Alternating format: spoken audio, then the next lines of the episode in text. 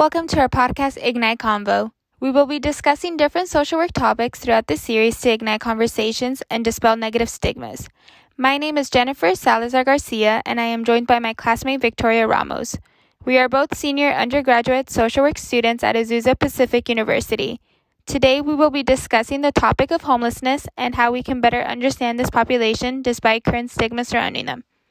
On February 12, 2021, we had the great honor of interviewing Joanna Hirasuna, who is the Director of Social Services for the Salvation Army in Pasadena. She has worked for the Salvation Army for the past six years.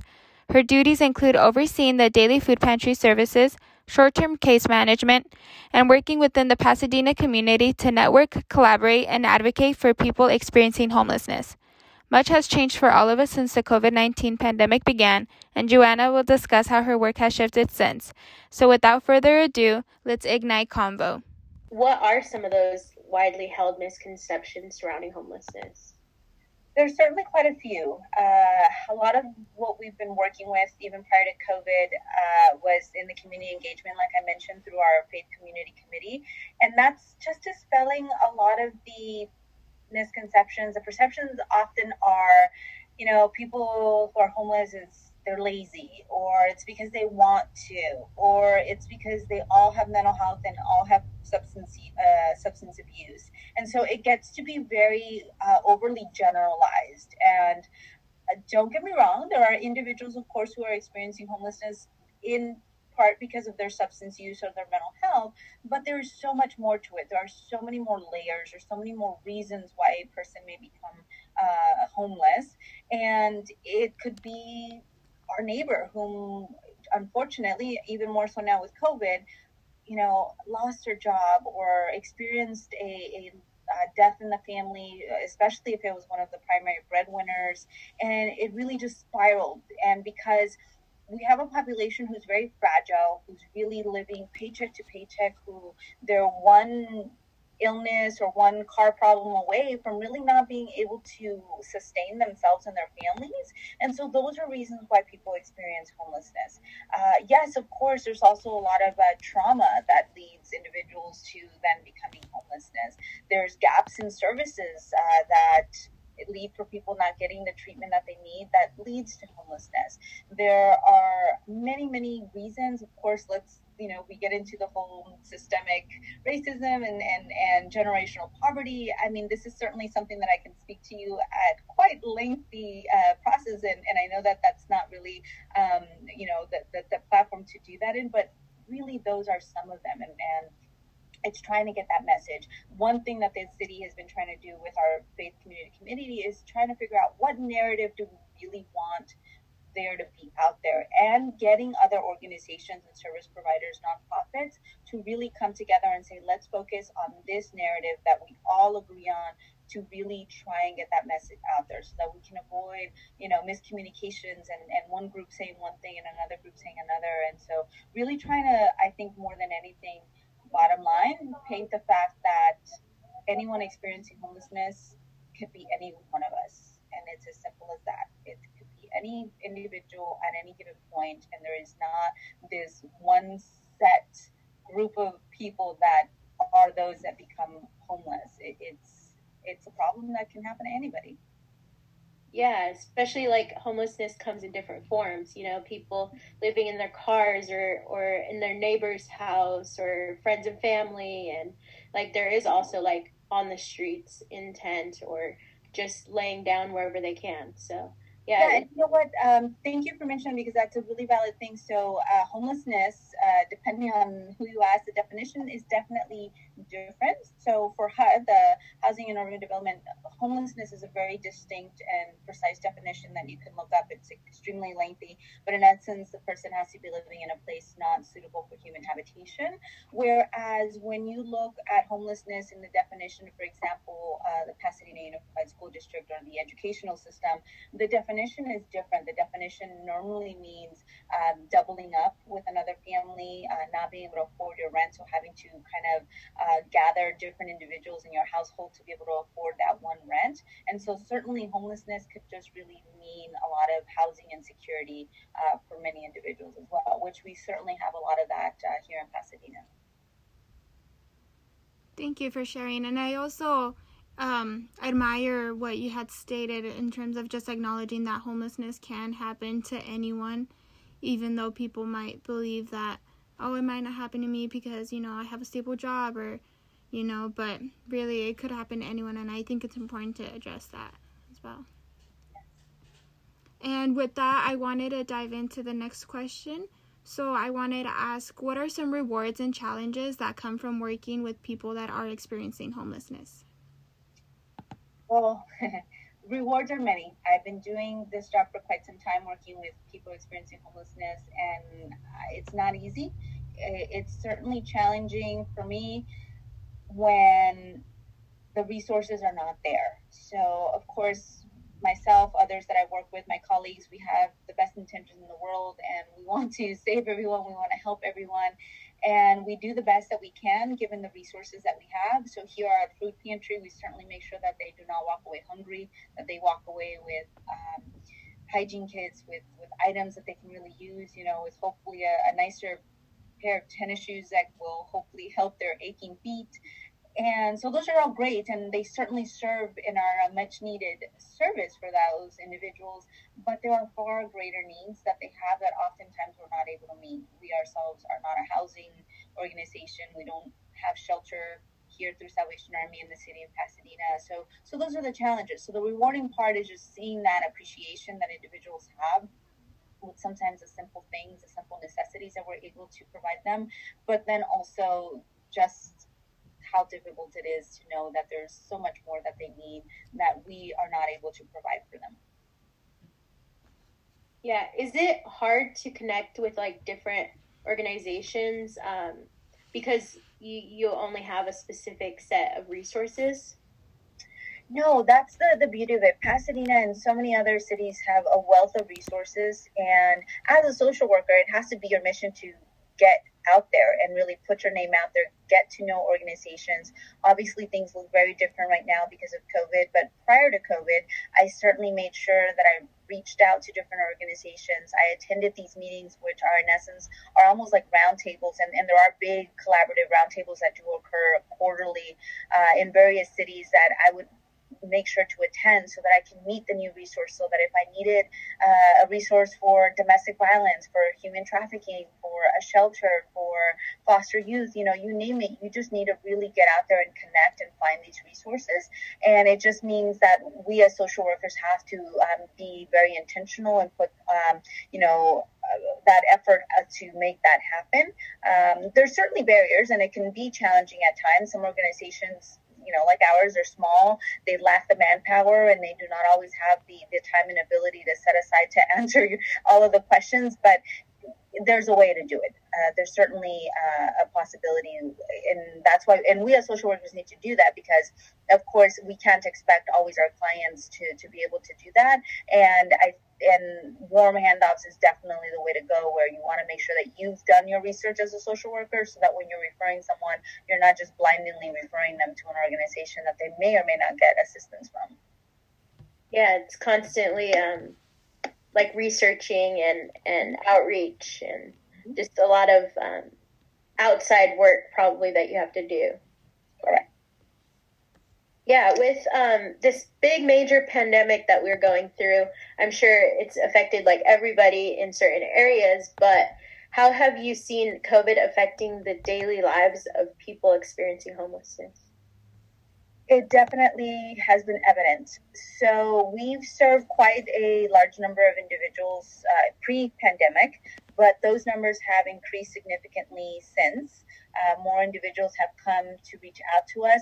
Um, our daily program, our daily donation, we do not really ask individuals. We certainly know of many of them and are certain that they're experiencing homelessness, where others, they may or may not. Maybe they're couch surfing, maybe they're living in like a garage or, or something like that. So, so there's definitely not all of our clients that we know um, what they're experiencing, but we've certainly seen an increase in general. We've also um, had a lot more issues. Uh, in the past, there's were normally minor issues. Of course, we've had individuals, you know, having a rough day or, or maybe having uh, a mental health, um, you know, breakdowns and sort those kind of things certainly occurred before COVID. But we have certainly also noticed that since COVID, we have had far more issues. We are not a facility that has a lot of security or anything like that. We're a very small group, but we have had to unfortunately really kind of think of what do we do um, to really kind of increase some of our security here because we have unfortunately had a lot more uh, arguments, people just being kind of on edge. And I really do attribute that to the fact that everyone's stressed, everyone's overwhelmed, everyone has COVID fatigue at this point, and imagine going through all of that and additionally you are experiencing homelessness. Obviously it just means that all of this just is compiled even more and so it's completely understandable for people to just kind of be on edge a little bit more and we uh, we know that that's the case. We know that people i think are, are just a little bit more exhausted than they have before and why we are seeing more issues um, of that nature. Yeah and in terms of like um like supplies and stuff like has that been an issue or like getting donations? Uh, yes there have certainly been times where we have seen a significant dip in the in the items that we have available. But we have also been very fortunate that so many different nonprofits, other organizations, foundations have stepped up and said, hey, we want to support your cause. We know that you are, you know, keeping your doors open, providing as many or more services uh, since COVID began. And so we want to support you. So we are very, very fortunate that we have received grants from various foundations to help us really uh, stay afloat during this increased demand for our services.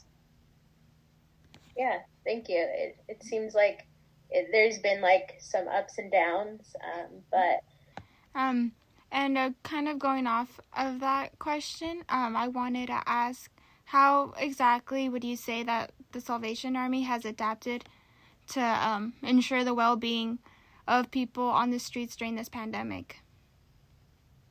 Well, it certainly was a quick shift. I, I March 16, 2020 will probably forever be ingrained in my brain because it just seemed like it, it happened so drastically. We have a pantry where people used to come in, we greet them, we let them choose the items that they wanted in our little mini mart that we had. And that had to change because we had to keep our staff and volunteers safe. We had to keep those individuals safe. So quickly we went from a kind of storefront uh, setup where they come, there's a big table with plexiglass. We are giving out uh, hand sanitizer.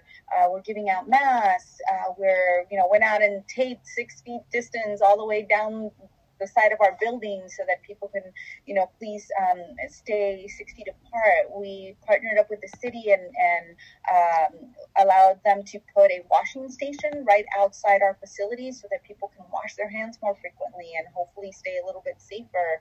Um, we had an opportunity to connect with a uh, with our local health department, and they've come out uh, on a couple of occasions to do COVID testing as well as give flu shots. So certainly, whenever we uh, have those opportunities to get services you know provide them more easily to individuals we love to partner with organizations to do that uh, the gloves uh, masks and hand sanitizer are certainly something that we will continue to do as long as we have those supplies to, to give them. So it has been a big shift you know it's, it's asking individuals keep your mask on and that has certainly been difficult. I mean uh, keeping your mask clean is is a challenge and a mask is only going to do so much if, if you can keep it clean. And so of course you know i have my pile of masks that i wash every week and then I, I use but if you're experiencing homelessness that's not going to be the case. So just constantly having masks available to provide for individuals. And and still providing much needed services. Uh, it certainly has been scary, and our staff and volunteers are certainly putting themselves at risk by still being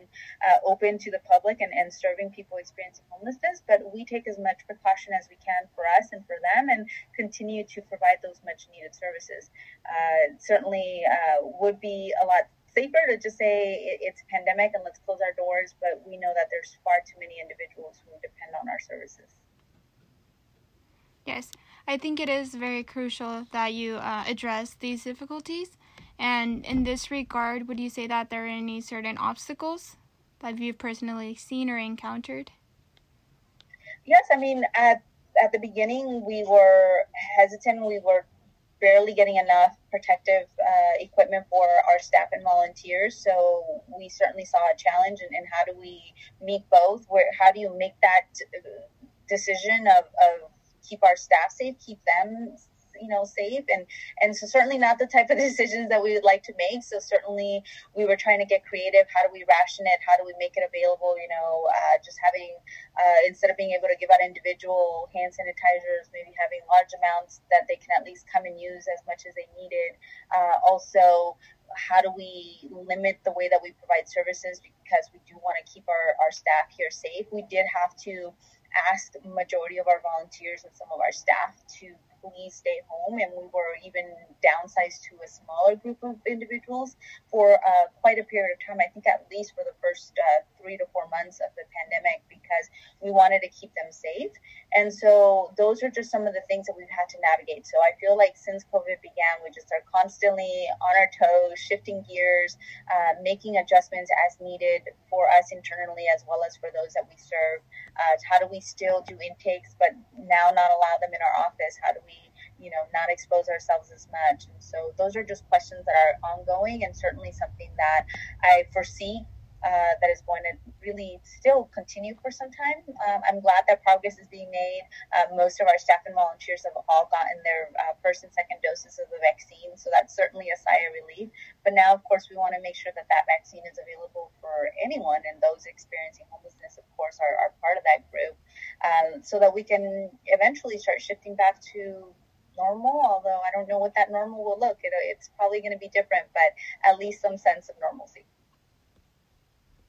yeah just thank you so much for like being those frontline workers that uh, are still staying open and trying to like even more so advocate for this population. Um, overall like as we close i just want to ask one more question um, how can we advocate and make a positive difference for people experiencing homelessness I think that the best way that a person can advocate on a on the most basic of levels is educate yourself of what homelessness uh, is and what it looks like. I think podcasts like this and asking questions and reaching out to uh, others even that have far more knowledge than I do, and, and so that then you can start dispelling these myths. I think a lot of uh, the best way that we can start breaking down those um, barriers and misconceptions is by the word being spread by us. You know, we all have individuals who may not be aware of, of, homelessness, have these misconceptions, you know, your neighbor, your friend, your family member, and just start that. Start so that it becomes a much better positive narrative. So that's on a very basic level. I'm a, I'm a firm, you know, believer in that.